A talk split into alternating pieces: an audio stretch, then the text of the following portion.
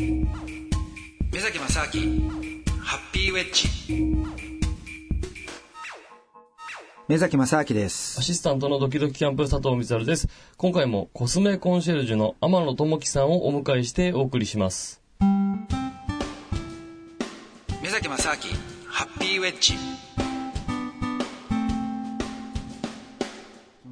別にやればいいと思うんだけど、問題はだから、メイクをやればやるほど、じゃあ本当にそれで美しいのかなっていう、その、要するに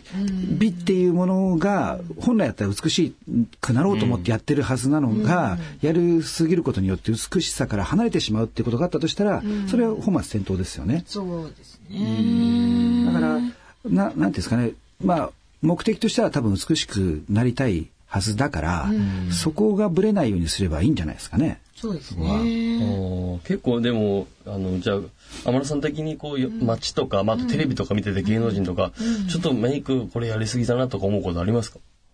うんでもそうですね。まあ芸能人の方はねそういうメディアに出られててそういう個性もあるので、あまり思わないですけれどもあの2年ぐらい前から流行ってんのかな。びっくりしたのは、あの、酔っ払い、二日酔いメイク、酔っ払いメイクってご存知ですか？あの、まあ、20代前半や10代の後半の女の子たちがやってるんですけれども、あの、まあ、方便にあるじゃないですか。はい、本来、その、こう、ほ、笑ってほっぺが盛り上がったところに、こう、赤くちょっとこう、方を指すっていうのが、まあ、あの、主流なやり方なんですけれども、もうちょっと上の、この目元ギリギリのところを、こう、ピンクとか薄い赤を入れてですね、あの、お酒飲んだ時みたいにちょっとこう、高揚した感じを。ちょっとほろ酔い気分そうですね。っていうメイクが登場した時は、うん、まあ、新しいんですけれども、まあ私もちょっとアラフォー世代に差し掛かり、まあまあいよいよすごいことになってきたなと思って。ね、ただね、こういうのって、だから、あれですよ、さっきのそのバカし合いの話じゃないんですけどね、うん、その本来、例えば男が女性のほら白い肌を好むとか、はいはい、あと、なんでしょうね、まあいろんな形とかがこういうのいいとかってあるじゃないですか。はい、でも、そういうのってほとんどが、その、より、その健康でいい子孫を残すための、その判断基準としてね、女性がどのぐらい健康状態、まあ、その健康状態がどうあるかっていうことを判断するための、その肌って例えば白い方が、よそのその人が健康じゃなかったらすぐ分かってるじゃないですか。とかうん、そういう意味でそのなんか白いのを好むとかってあると思うんですよね。ででもそれをその女性の方からすると、まあ、よりいい男性を獲得するために、うん、まあいわゆるそのねちょっと騙すわけですよね。赤いとか赤くないのに赤いのを塗って私は健康よと、はい、ということだからね。これはねまあしゃあないですよね。そういうことなんですね。男と女のね、その差がとしてね。だから、お互いがお互い、その、まあ男性の方も、もっとこう、賢くなればね、そうですね。いいですよね。最近でもこうインターネットでこうもうそのすっぴんを晒してそっからこうメイクでこんなふうに化けましたみたいのをこうあそうです、ね、全部見せてる人なんかもね、出てきてるじゃないですか、うん、あれとかどうなんですかねいやもうテクニックはすごいですよね。まあまあ YouTube とかそういったインターネットとかの画像に載せられているものは、まあそのお化粧というよりかそのねその方々がお持ちになってるそのテクニックとして私は拝見してますけど、うん、技術もいるんですね。うん、そうです。はい。でもねそういうなんかギャップがね大きいとやっぱり。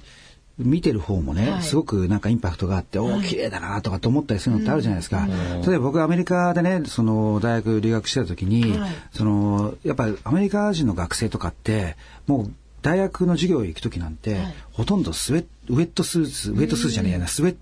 スウェットか、ウェットスーツ着てくるわけですよ。あの、スウェットですよ。はいはいはい、スウェットでもうなんか、もう、朝起きてね、ベッドから5秒でお前来ただろみたいなのがいっぱいいるわけですよ。で、化粧なんか一切してないし、若い人たちでもみんなそうですよ。だけど、その週末とかなんかのパーティーとかなると、急にドレスアップして化粧とかするとあれ？みたいな。そうそうそう、そういうのがね、あるんですよね。だからそのギャップっていうので、あ、なんだ、すげえ綺麗じゃんっていうのは、あると思うんですけど、でもそれを普段からずっと化粧してたら、確かに。ね、まあそれはそれで、まあいいかもしれないですけど、やっぱね、そのね、ギャップって大切なのかなって気がしますけどね。あ確かにそうですよね、うん、いい面だけ見てるとそこがその基準になりますからね。そうそうなっちゃうじゃないですか、はい、じゃそれ取った時にね幻滅しちゃいますよね。ね。でもたまにこうなんかあの最近芸能人の方とかでもすっぴんをブログでこう掲載してる方とかいるけど、はい、あ全然すっぴんの方がいいじゃんみたいなことって男性からするとありますよね。うんうん、それはもうね十分あると思いますよ。うん、男性からはそうなんですね。で特にねほらアジア系のね、はい、あのまあ人たちっていうのはその肌がね、はい、そ結構そのなんていうんですか肌の劣化が遅いですよね。あそう言われています、ね、そうなんですか。うん、で多分これねまあもともとのその肌のあの問題もあるかもしれないんですけども、うん、おそらくあの気候の乾燥状態もあるんじゃないかなと思うんですよね。うん、やっぱヨーロッパとかってすごい乾燥するから、もう肌とかボロボロになっちゃいますよね。そうなんですね。だけどね日本ってやっぱりあのまあ冬は乾燥しますけど、夏とかすごいあの湿度高いじゃないですか。だから比較的ね肌があの保ちやすいのかなって勝手に思いますけどね。そうかもしれないですよね。あと、特にヨーロッパの方はお水も悪いですからね。ああ、そういうのも関係あるんですね。うん。なので、あちらの方はあんまりあの洗顔しないっていうふうに言われてますよね。えそうなんですか？あんまりしちゃうと油が取れちゃうから。やっぱりそのあまり質の良くない水のせいで肌の劣化が早めるっていうので拭き取るだけで顔が綺麗になるようなあの化粧品も多く販売されてますし。なるほどね。うん、でもともとだってねヨーロッパの香水なんかはね、うん、あれって結局みんなトイレとかはほらあのその辺で、うんうん、あの垂れ流してるのはあまりにもでシャワーとかも浴びないから、うん、臭いからその臭いのをその。消すために強い香水をつけたっていうねのがあるじゃないですか。なんかちょっと日本とはね、なんかその辺が違いますよね。そうですね。お風呂も日本人のように毎日入るっていう習慣はもう元々ないみたいなので。そうか、じゃあその化粧っていうもののありあり方がもう感覚としても違うのかもしれないですね。だからそうなってくると。なんていうか。まあ、ただね、結果としてその、やっぱり、なんですかね、その男性の大多数が、そうは言ってもね、やっぱりあんまり化粧しない方がいいって思ってることっていうのは、女性は知ってるんですかね。どうなんですかね。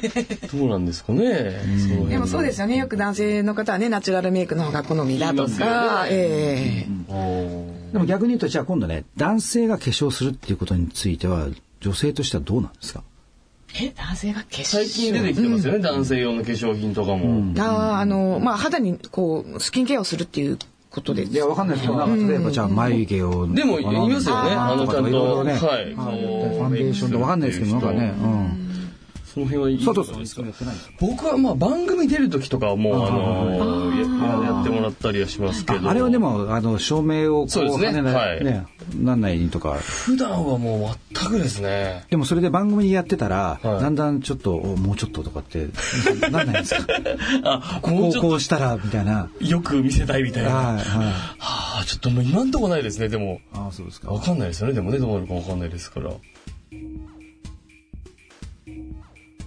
この続きはまた来週です。さようなら。